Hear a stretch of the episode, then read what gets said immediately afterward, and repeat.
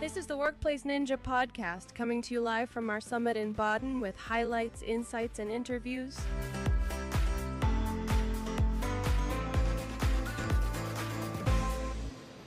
So, welcome back at the new recording, but still in the live stream uh, and recording of some audio things. And we will talk about a few things like Defender because I'm I've invited some friends. Sure, security is important. Is it? Yeah. Why? That's what they say. That's what they say. okay, Keeps you let- busy at least. yeah, let, So let's find out. yeah, let's find that out. Um, who do we have on the table? Uh, Frans and Harjit again. Yeah, Uh, we're still here. we're still here. And what do we have on the other side? Uh, Mattias Borg from Sweden. I'm from Sweden. Yeah. And on the other side? Yeah, we also have Stefan Schörling from all the way from Sweden, and uh, Dude from Sweden. yeah, also exactly. from Sweden. Still travel. Exactly. Yeah. Um, traveling. You you both travel a lot, or more than um, me. in the in, in in in that case, um, is that within the community? Is these these kind of things? What what? Why are you doing that? To me, I mean, it's I'm really I've started a user group in 2008. I'm always been passionate about supporting and helping others and sharing knowledge, and uh, it gives me personally a lot of energy back when you can provide something to to uh, the community to learn from. So it's yeah, giving is giving back. So. Giving is getting back. Yeah, definitely. And that for you, how was that? Yeah, it's it's the same thing. Learning from each other, sharing with each other. Uh, there's always someone that run into the same issue as I've done, and they probably have a already made a solution for it. And the same thing um, that I can share with others, Yeah. uh, that I come up with, and so on. And security is important, I Harjit said. um, so why is security important uh, nowadays? I mean, we have a threat landscape that is causing severe problems for many organizations where they are totally standstill because they have digitized their processes, uh, supply chains, etc., have been digital, and if they have a disruption, I mean, their business usually stops and have huge, huge, huge financial impact. So. Uh, So, and within the Microsoft suite, we're still uh, we're using uh, the Defender suite um, uh, for that. Uh, Defender for Endpoint, Defender for Office, uh, no, Sentinel connect to that. Um, we're using a um, what was it? Kusto query language (KQL). And that was one of your sessions. Was was about KQL. What what, what do you tell the audience? Yeah, so basically the, the idea with the session uh, was to do a, like a next level thing. Yeah. So how to ramp up the uh, the Kusto um, and KQL could be mixed up with uh, Kibana query language, and we, we're talking about Kusto. And um, yeah, so the idea was to uh, do a more advanced session and um, share some things we run into in different projects and that we've seen with customers. Uh, so, for instance, we're talking about uh, regular expressions, how to use that in Kusto, how it works, what doesn't work, and so on. And also um, um, building parsers for log files, um, uh, ups and downs with that, what, what potential issues they can run into when they do it themselves. I mean, in Defender, you have a fixed kind of data model where we have in Sentinel, where you are responsible for a lot of the data ingestion, and there you need to parse some logs and normalize the data if you want to have a sustainable management of that. And that's kind of what we were tearing up for. But yeah, we have another session tomorrow around custom detections, building based on Mhm. the on the data we actually gathered. So Uh, custom detections. Um, uh, you need some code to create custom detection. So uh, there's also Kusto query language used for all the custom detections.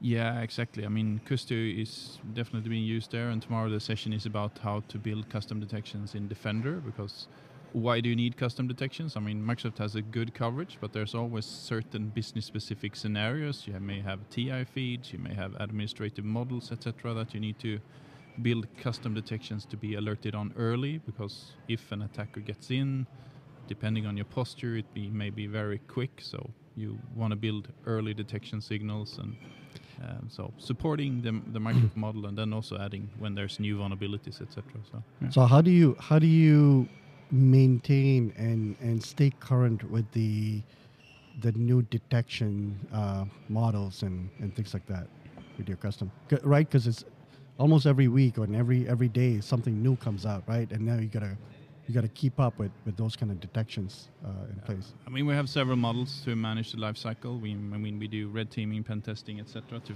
to find detection gaps, and Mhm. there we build detections based out of that, and then that contin- continuously runs. And then if Microsoft is picking it up out of the box, okay, we can remove the detection.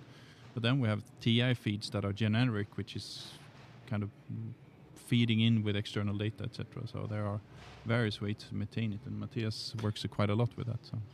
And also it also takes a lot of time to um, uh, to both develop new use cases and um, because it's not only about the, the actual detection query, it's about the full use case.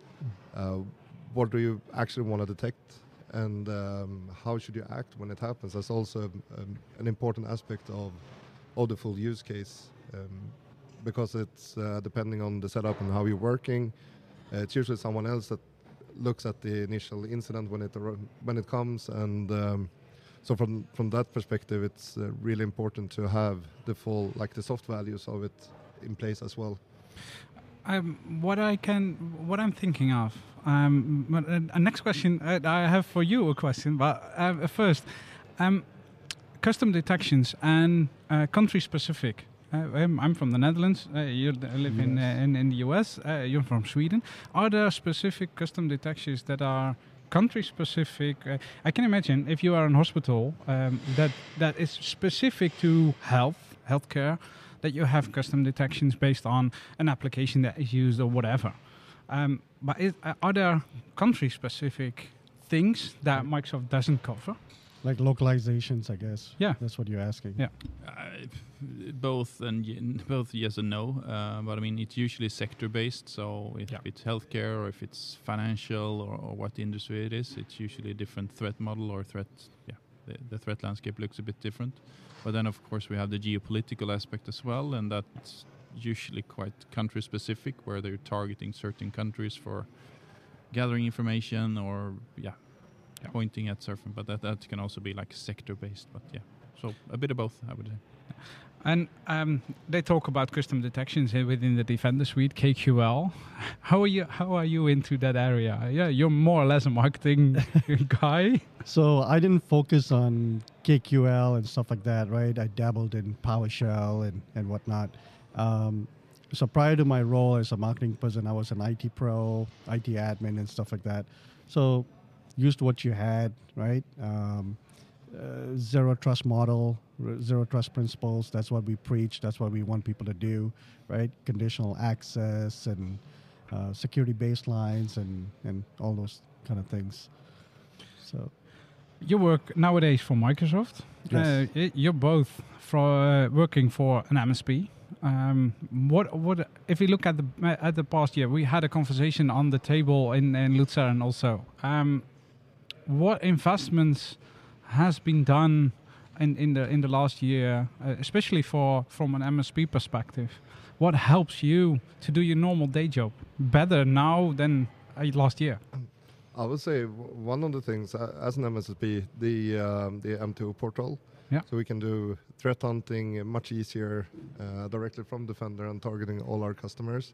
Um, so that, from that perspective, that really helps on a day-to-day basis. Yeah. There are also some new things, uh, especially uh, one thing we we talked about on the um, on the Kusto session, uh, which is the graph semantics in um, in Kusto uh, that can be used to create graphs and with nodes and edges to connect them. And uh, the thing that that helps with is that um, in, in Kusto we can't do recursive joins, for example. Uh, but with the graphs, we can connect the edges of, of the investigation much easier and draw the lines and, and so on.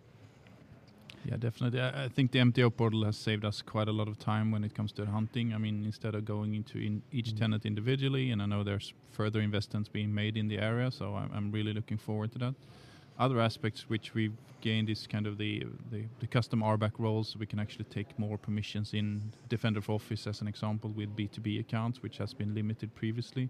So that is uh, also really good for us, so we don't have to have individual accounts in each customer tenant to to uh, to manage some of the actions or the remediations or responses. So, so And um, within Defender, uh, Defender for Endpoint, especially in the in the integration with Intune, for example, um, nowadays we have the security policies also uh, within the Defender portal. Um, is that also helping? Uh, you, if you talk about ARBAC, um, from uh, oper- uh, support people that doing stuff on on Intune, they are still there, but the security people are on uh, the, the the Defender portal, so SecOps. Mm. Is is will that help also from a, a support perspective? In some cases, depending on the how large the organization is and how they divided the organization, for sure. I mean, what I we quite tend to often to use is also TVM to see some of those settings if they're following like yeah TVM best practices, etc. So we can see um, see that. So it, it helps definitely. Um, but uh, what I'm looking really forward to is, of course, um, a lot about uh, what's coming around Copilot and all of the Copilots we have around here. So we'll we'll see what happens in that area. But that is also very interesting for us to to have AI supporting and and saving time for the analyst, and that goes both Mhm. for from an MSSP perspective, but also from a customer perspective. So Well, in the keynote today, there was a mention of like security copilot, right? That's that's the area where we're moving towards into all this AI stuff. To yeah, we we can keep up with stuff that's going on, right? Especially in the security space. So let's put some intelligence into it. It'll make decisions. It'll make good decisions. It'll, it'll protect everybody, kind of a thing. And hopefully, if uh, I know we talked last year about the um, within KQL the uh, the the wizard. How, how is it called? The where I can I, uh, within KQL I can select the certain tables The where query I need builder. yeah the query builder. Um, is that within Kusto? Is that helping not you, for example, but also customers? Um, so it's it's active for a year now. Is th- is that helping customers to step in into KQL? In your opinion? Yeah, I think so to some extent, especially depending on if you want to learn the language and uh, if you have this uh, visual where you can uh, use the drop downs and select different values and columns and so on, uh, and then switch to uh, the query view so you see what actually happens and how it builds the query. I, I think that uh, could be like some first steps to into learning KQL, but you still need to have the interest in, in learning um, Yeah. so you don't stay with, with that solution because you can't do all the advanced operations uh, using the query builder. But definitely a good starting point. A good first step. Yeah, I think there's another angle to it as well because I mean, if if you're not proficient with threat hunting or how threat actors work or what you should be looking for, there's actually some good references in in the examples where you can okay, Yeah. a process doing this or something do that, and that that can also help your mind getting spinning around what I'm ac- actually looking for. So I think if there there's two angles to it, so I think that's also a good good approach. Another good source for, for that is the threat analytics. So you can read up on on the new threats, and there's usually some example queries that you can use um, just to learn and get some ideas what, what to query for. Uh, and, and talking about AI, uh, I'm really interested in what AI can do Mm-hmm. uh, within the query builder, for example, but also um, asking me uh, as a non-technical guy, um, asking Copilot, for example, can you help me uh, define some stuff? I don't, I don't know, but may- maybe uh, that can also help. As long as you understand the answer, so you can verify it somehow. Yep. That's a good point right there. You gotta verify your answers, right? Yeah. Because sometimes, uh, I mean, uh, Yeah. ChatGPT, for example, it hallucinates sometimes. Yeah. Um, but especially for building the like the skeletons, Yeah, yeah. um, skeleton for some code and, and, and stuff. I think that's really a fun thing. I was uh, talking to one of the PGs. Um, I think it was in like 2018 or something, and uh, Long uh, time ago. yeah, it was uh, one of the PGs for uh, for Defender, and we talked a little bit about hunting. And uh, uh, what I can remember, remember hunting was pretty new um, um, in in Defender at the time, and um, I we were like having um, discussions about what the future could look like, and it's like, yeah, it would be nice if AI could help building the queries on the fly. Like, yeah, I got this response. You should probably go in this direction and continue to dig, and Mhm. you get anomalies and so on. We're almost there with Security Copilot, for example. Yeah, yeah, I know there's this something popping up in my mind. Uh, has done some some some videos on KQL with ChatGPT with with OpenAI to get uh, to request a certain set of code, and then what he get, uh, and he told me. Um, I need to do that 20, 20 times before I get the right code. So um, you need to verify and you need to know what the code is bef- so you can inter- interpret it and yeah probably can use it afterwards but yeah. then you need to verify Yeah, I also noticed when, um, uh, especially when, with ChatGPT, is that you really need to formulate your, que- your question correct. Yeah. Uh, otherwise, it tend to like differ in the in the answer. But as long as you're more spot on with the question, then you get the more um, direct answer that actually works. Mhm. And I think it, I've heard different things like it's that it's not that good with um, uh, defender queries, but uh, it knows the tables and uh, uh, as long as you understand uh, the outcome uh, from your question, it's uh, it's definitely usable. Yeah, I saw these uh, scare tactics in the news in Sweden the other week about oh, AI is getting rid of these jobs, etc. But I don't really look at AI like that. I see It's AI as, not. as very supportive. I mean, yeah. You need to know what you do, but I mean, you can save time. You can be more efficient if you Mhm. uh, give me a divide, reverse this code, or give me some output of it. Okay, then I can. Is this is this reasonable or not? And uh, give me suggestions instead of making it up. I can at least save time and, and be supported by AI. And I think that's a key. Of course, we can be more efficient to do more advanced tasks, etc. Uh, It's, the- it's the same situation when this whole automation idea of automation with PowerShell and things like that, you know, happened years ago. And you would see like IT pros were like, oh, well, if I automate too much or whatever, then, you know, there's no need for for me or for somebody else. But that's not true, right? You just you you become more efficient to do your day-to-day job, right? Uh, Everyone in IT has always too much to do, so if Mhm. you can get the time and do spend spend our human hours on doing the right thing instead, uh, and get help from AI. Yeah. Yeah, and I mean we have a large skill gap as well, and if you can Yeah. accelerate learning with AI, I think that yeah that can be Mhm. massive because I mean we have a skill gap that I mean we have a huge skill gap in s- specialized cybersecurity. so- yeah. and not not only skill gap but also um, people uh, who, who yeah if you look at at, at younger people that uh, are coming into this area Mhm. um, AI can help to make that step a little bit faster than in the past.